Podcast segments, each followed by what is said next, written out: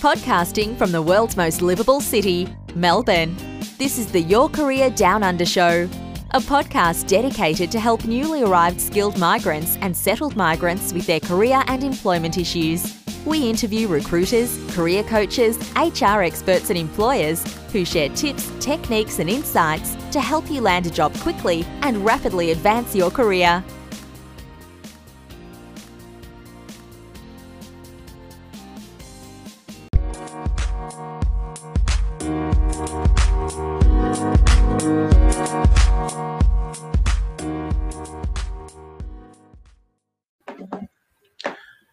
Good afternoon, everyone. This is Naishad Gadani coming to you from Melbourne.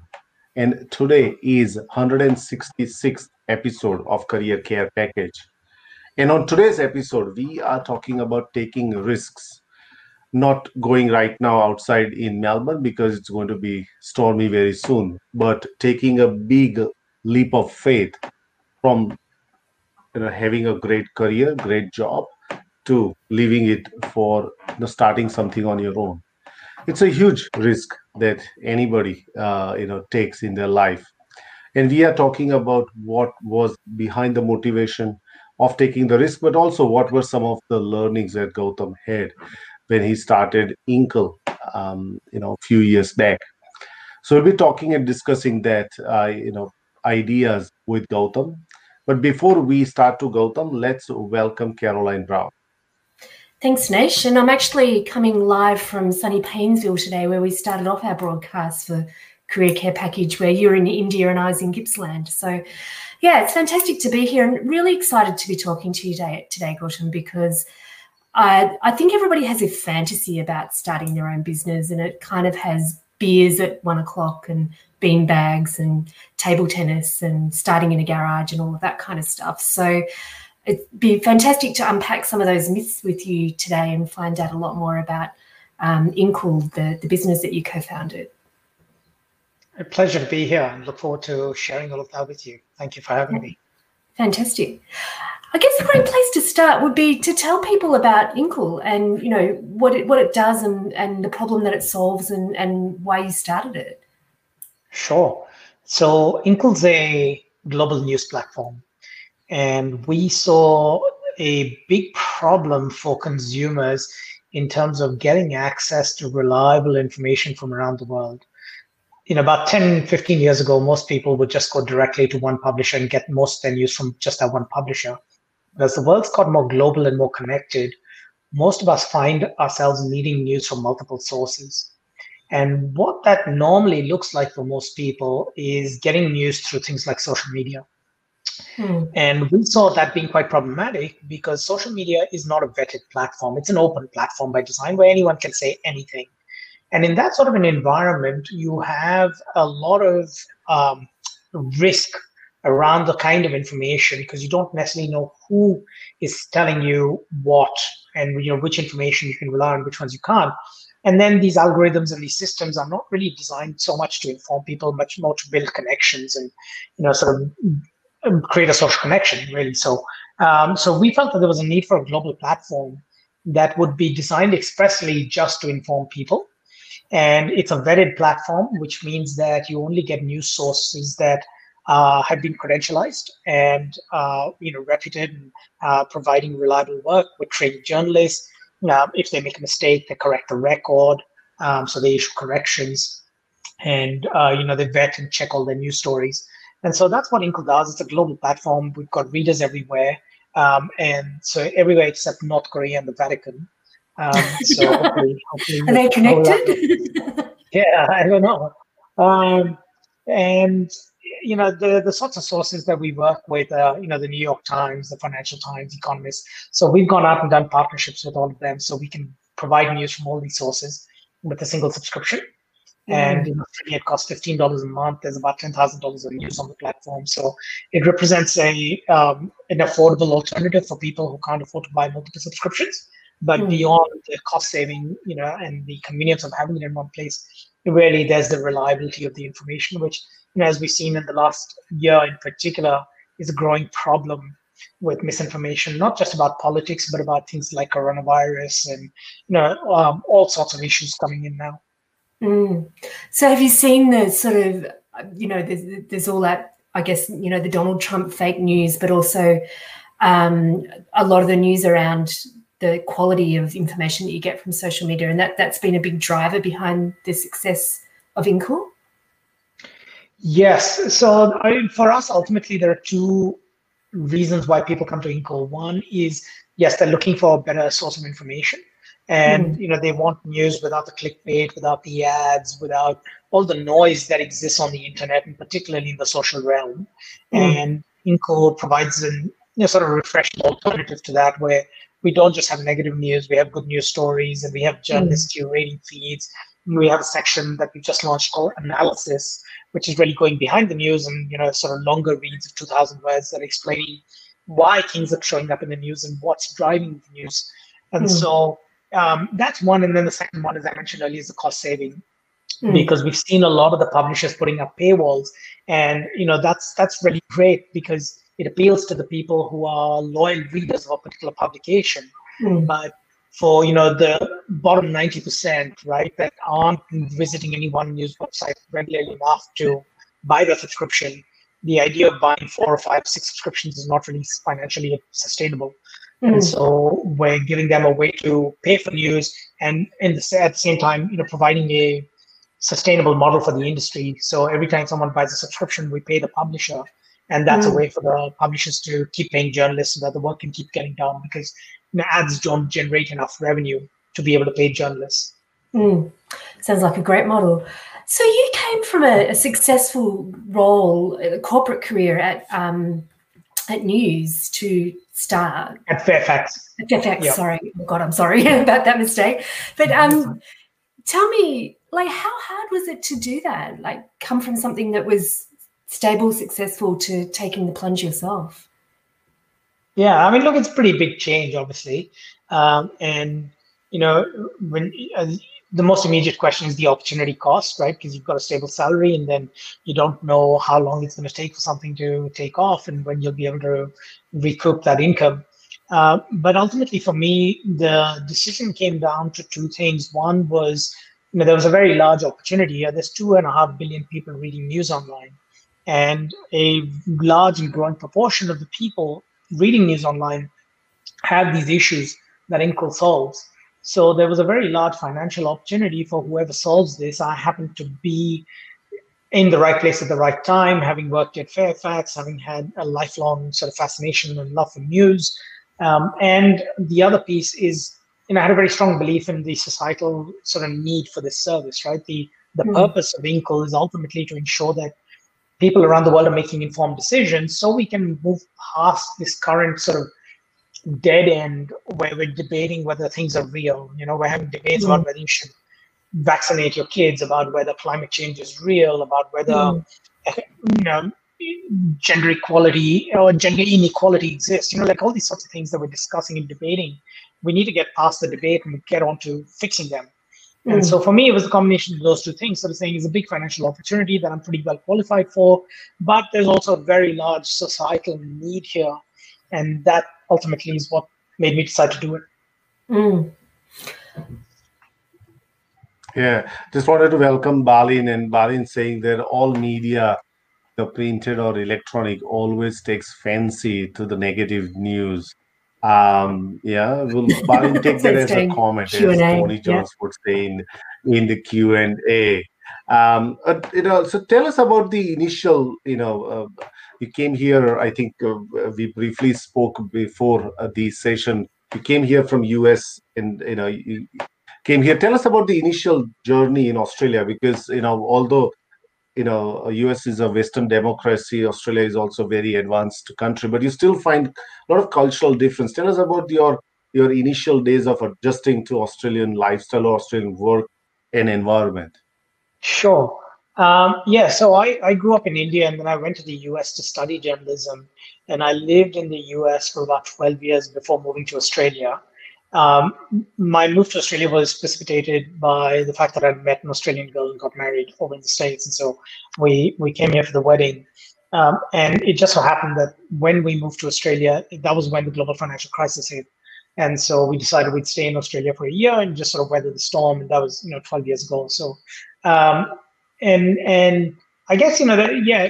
So they're, they're both Western democracies, as you say, but there's there, there are some pretty big differences. Um, the first one is there's a couple of zeros missing on the end of every number. You know, if you move from the US over to Australia, and uh, that you know that takes a little bit of adjusting. It's sort of you know quite literally, I was coming from a country where, which had a billion people. I went to a country which had 300 million people, and then came to a country which had 25 million people, right? And so the the scale of things is um, something that takes a little while getting used to. You, know, you look at something, you say, is this a big number or a small number? Is this a big issue or a small issue? I can't really tell.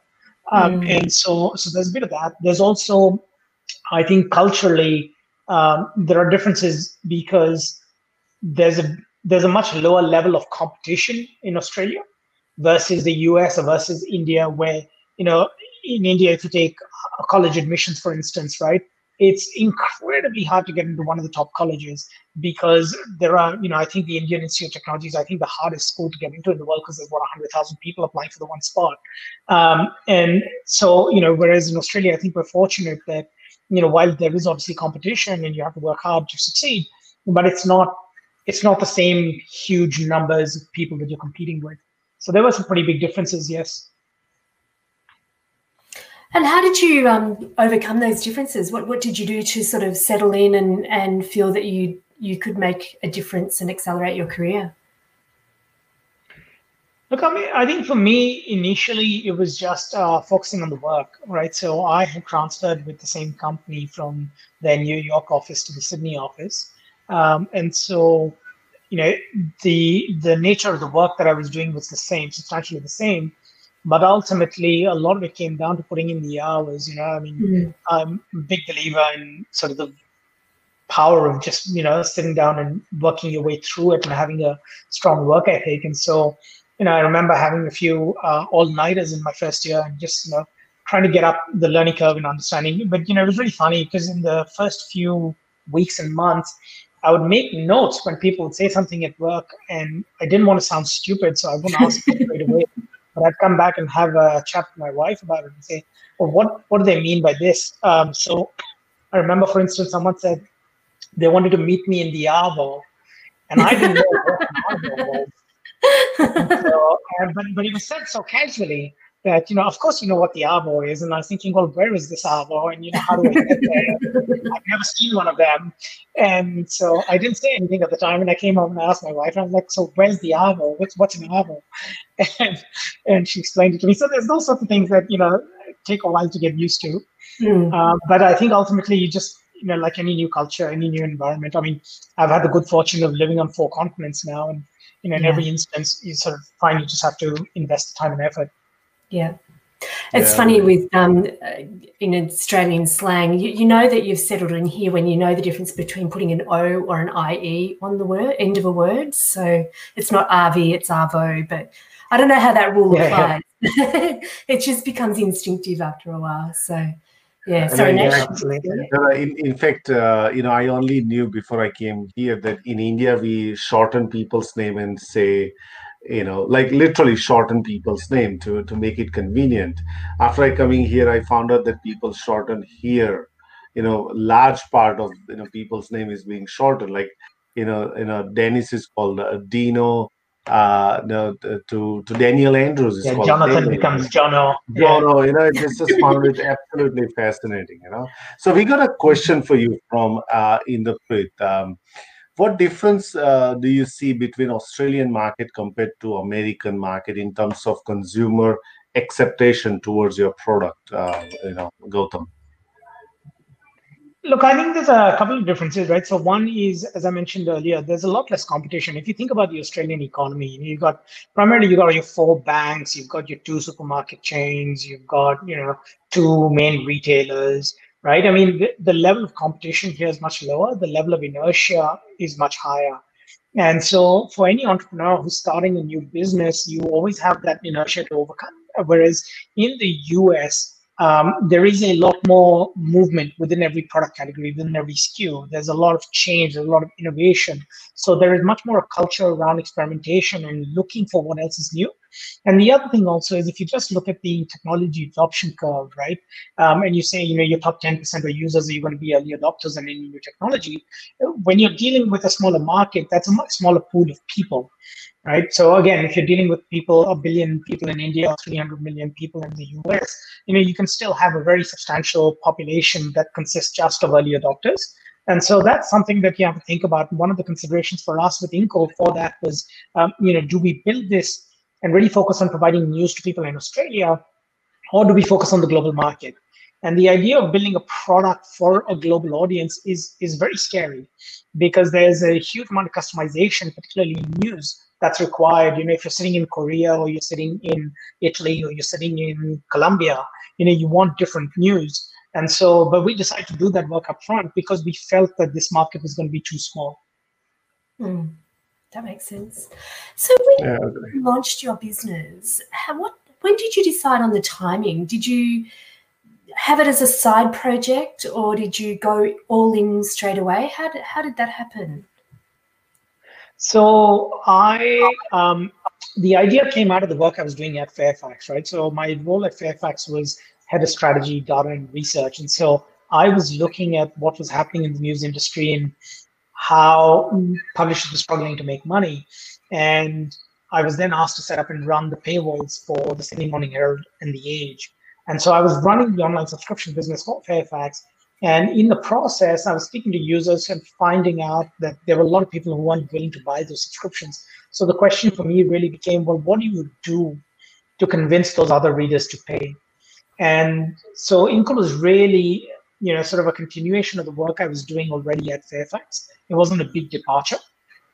And then really it became a question of who's going to sit down and do the work, right? Hmm. Because mm. um, there's a lot of work to be done in terms of designing a business model and thinking about what the product's going to look like and convincing publishers to come on board. Um, even before you then start thinking about what does this look like as a business, how do you raise capital, how do you fund marketing, even just you know upfront, there's quite a lot of work to be done. So it was not something that really could be done on the side as a side project. Mm-hmm. Um, I made uh, so I made the decision early on to leave the company and then work on the full time. Sorry, I missed the last bit that you said. I'll just. No, I was just saying, like, it wasn't something that would was very easy to do on a part-time yeah. basis. And yeah. you know, I felt strongly enough. I mean, for me, ultimately, the conviction came from looking at the math, looking at the numbers.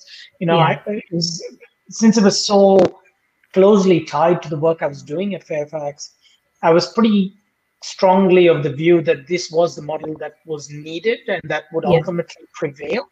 And so I didn't have a lot of doubt about the idea itself. Yeah. There were a lot of questions, obviously, about you know execution risk, particularly trying to do this based in Australia. Um, it'd be a lot easier to you know base a company like this out of the US, where mm-hmm. a lot of there's a lot of startup funding and there's a lot of news publishers. There's a lot of sort of this kind of thing happening there. Um, so there were questions for me on that front, but I was pretty convinced of the idea, and so uh, and I felt there was quite a lot of work to be done. So I yeah decided to just leave my job and do it full time. Wow. Yeah, great. So I just wanted to welcome Poonam and Ishani to the discussion as well. If you got questions for Gautam, uh, you know, you know, please uh, drop that in the chat box. And also, if you think that this uh, discussion can benefit someone who is looking at entrepreneurship or starting something on their own, please take them in because you do a world of favors for them as well.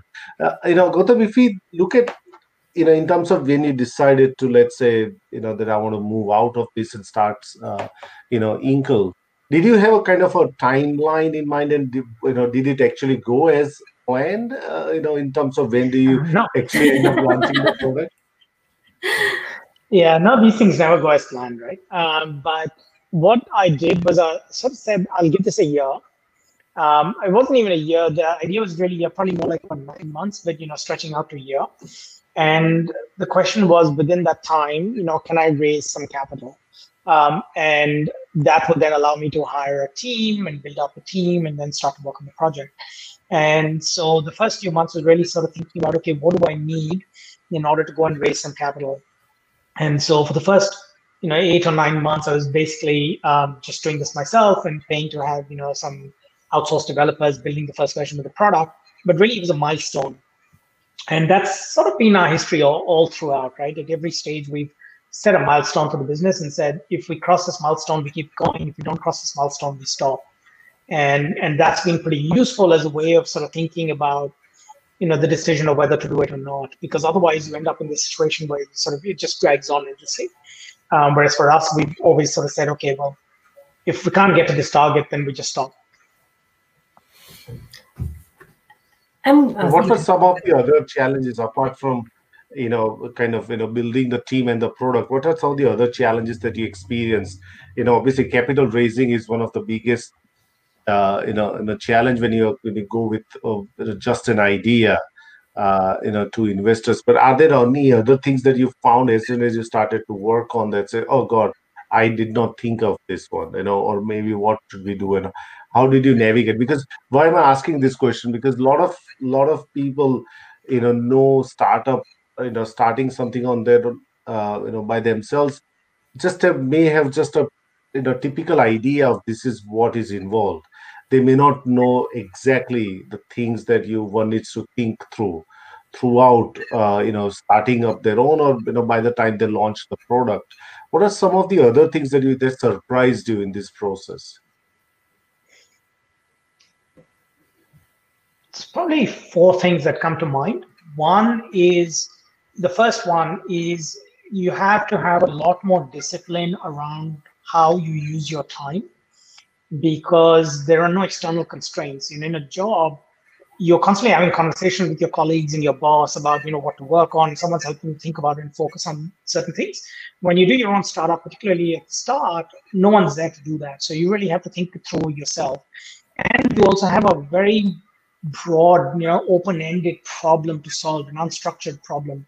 So figuring out which piece to focus on, you know, I can say I can build a PowerPoint, right? And I can spend a month building a PowerPoint, but is that thing you should do? Or should we spend two weeks building a PowerPoint and two weeks building an Excel model? Or should we just forget the PowerPoint and Excel model and just focus on finding a customer? Or should you just say, okay, forget the customer, I want to design the product, right? So you've got an open-ended set of choices and no one really giving you any guidance. So I think it learning to prioritize and be disciplined about how you spend your time. That's probably the first piece. The second is when you are trying to get things done, you are doing it with a lot fewer resources, which means you have to learn to do things a lot more creatively. In traditional corporate environments, there is a reasonably predictable trade off between time, quality, and cost or resources, right? And in a startup, all of a sudden, you don't have those resources. So you've got to say, okay, well, I still need to do this. How am I going to do this? And it forces you to think a lot more about how you can do things without depending on other people. Whereas in in a in a team, you might say, okay, one person does this, another person does something else, the third person focuses on something else. Here you have to figure out how you can do all three things without anybody else helping you. So it forces you to be creative and self-sufficient, uh, which is interesting, right? So I ended up learning how to um, use Photoshop and Sketch and an iMovie and to create videos and you know how to write algorithms and how to uh, code SQL queries and you know uh, how to create HTML, right? And all these things that in a corporate environment you just don't have to because you've got someone who's a specialist who can just say, "Hey, you're a specialist, you do this." Uh, whereas as a startup founder, you end up having to pick up a lot of the skills and do them yourself. The third one is when you're trying to hire people into the team, you immediately find that you're at a disadvantage because as a startup, you can't pay someone what a corporate gig would pay. So you have to hire people very differently, and you have to hire people knowing as well that um, not only you're not going to pay them as much as they will get in a corporate environment, but they're going to have to work a lot harder. It's going to be a lot more challenging, right? And so you have to really get them to buy into the purpose and the vision and the mission of the business so that they stay with you and they stick it out when things get really tough. Um, and it's also harder to hire people because that idea, that pitch, that approach doesn't appeal to everybody. And so, again, you know, when you're in an um, environment, you create a job posting and you know what the market rate is, and you just evaluate a whole lot of CVs and you say, I'm going to pick the top 10, right? Um, whereas in a startup environment, you can't really do that. So in a startup environment, early stage, especially before your brand is established and people know your startup, um, you know, you it's it's much harder to attract talent. And then the final piece is the funding. And on the funding, I think the two things that I found in my experience, Um, and I should say, I don't generally give people advice. And, and you know, um, I found that I've had some of the worst advice from some of the most intelligent and knowledgeable people. And it's made me think about the nature of advice and the fact that advice is very context dependent. So I don't ask for advice and I don't offer advice anymore. What I do is I'm happy to share my ideas and my experience, right? And so my experience has been around the funding side that you're better off finding a venture that fits in with a trend where there are other people working, if not on the exact same idea, but on adjacent ideas. Um, because one of the challenges for us in our experience has been we're working in a sector that does not attract a lot of capital. And we have a thesis that is a contrarian thesis which is not about you know free ad-based news. It's actually about building a paid product that people will subscribe and pay for. And so that has made it much harder for us in the past to attract capital than if we were more on trend and we said we're going to do something in fintech where there's a lot of interest or we're going to do this in a business model that everybody understands right? And those kinds of and so in my experience, um, I'd say yeah, those are probably the biggest challenges that we've encountered. Mm. So when you were confronted, just going back to your first point, because I think it'd be really relevant to people that are thinking about doing or have that mindset to do what you're doing, that that first sort of starting point of overwhelm, and you know, what do you do first? How did you decide what was the most important thing to do first in, in starting up?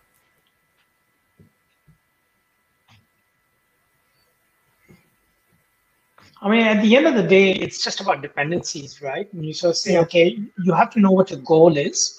And so if you set a goal and you say, you know, I want to get to a hundred thousand dollars. Uh, in fact, there was a really um, helpful conversation I had with a gentleman named Bill Bartee. He's one of the smartest you know, venture capital investors here in Australia. And he very early on, you know, he's very kind and sort of, you know, spent a bit of time with me, just talking to me uh, two, three times about, you know, how to think about startup.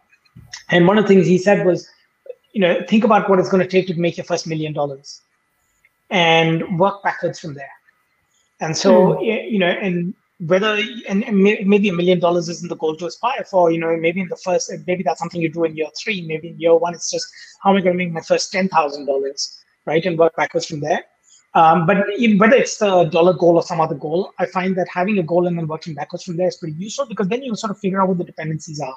You mm. say, okay, ultimately I want to get here, but I can't do that till I do this, and I can't do that till I do this. And so then it tells you what you need to solve for. Mm.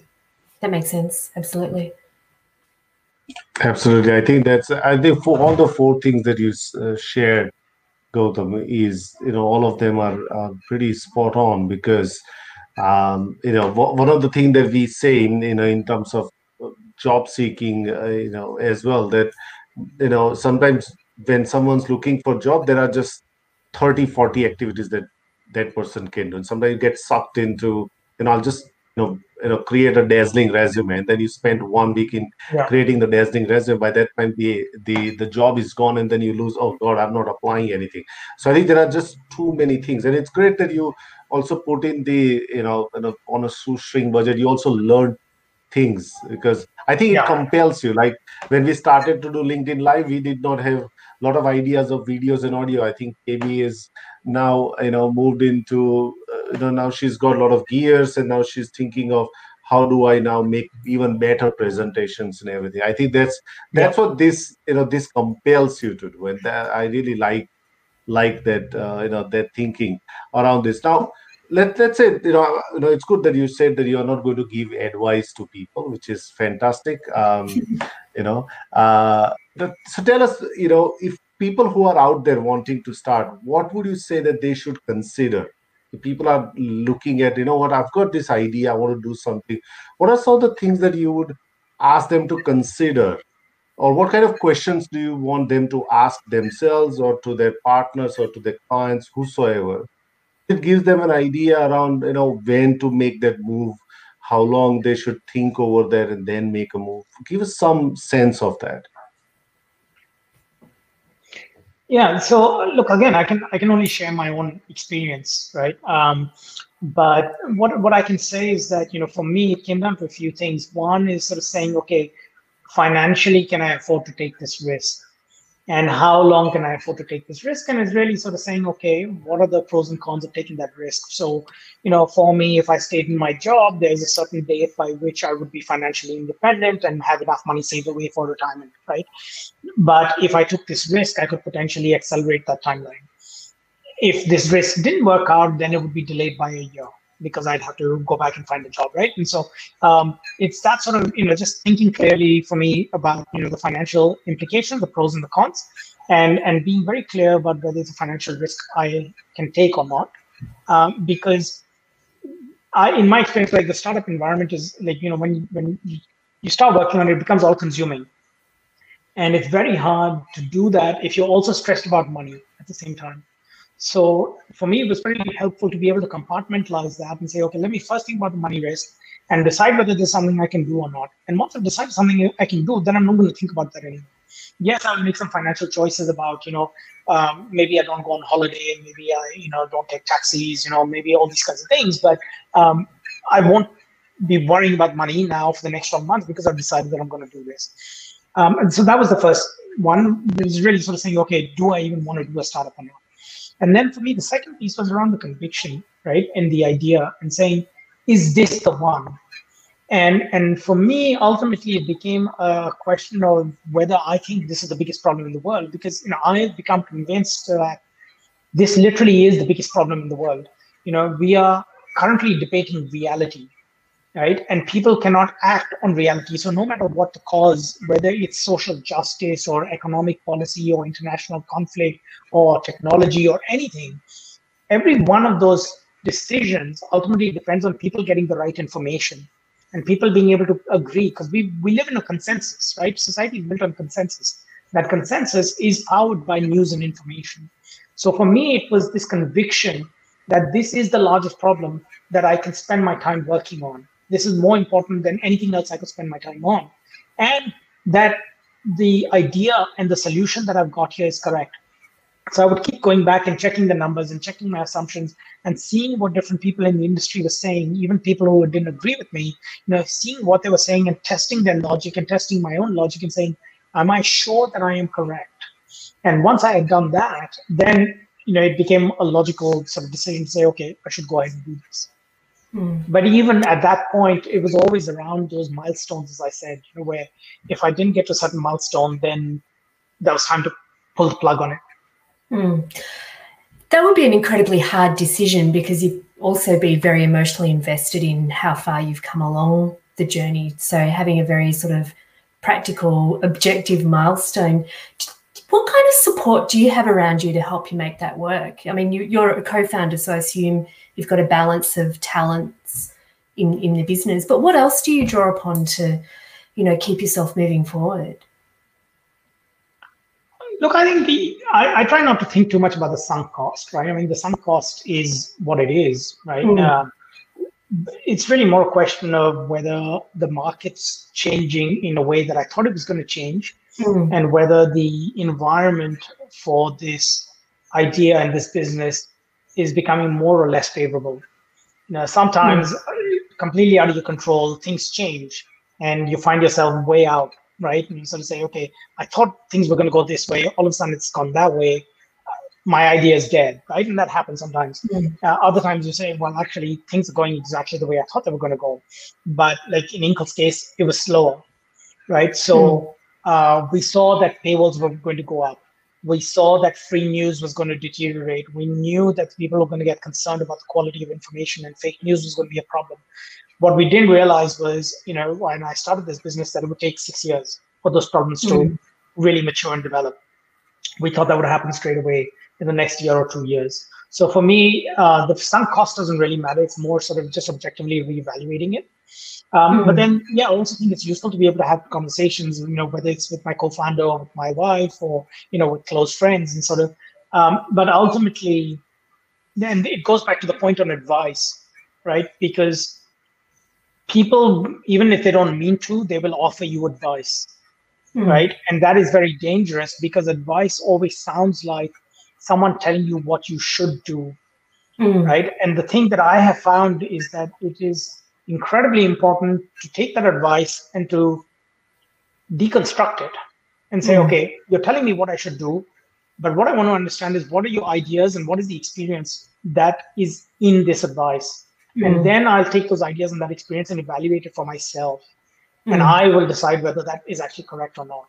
Because it may have been correct in your context, or may be correct based on your lens, or may be correct for you, but it may not be correct for me.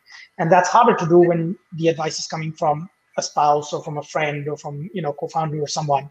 Um, but ultimately, yeah, I think it's an individual decision. Mm. I mean, you hmm. can talk to a lot of people, but you have to you have to live with it. So you have to come to the conclusion yourself. Mm.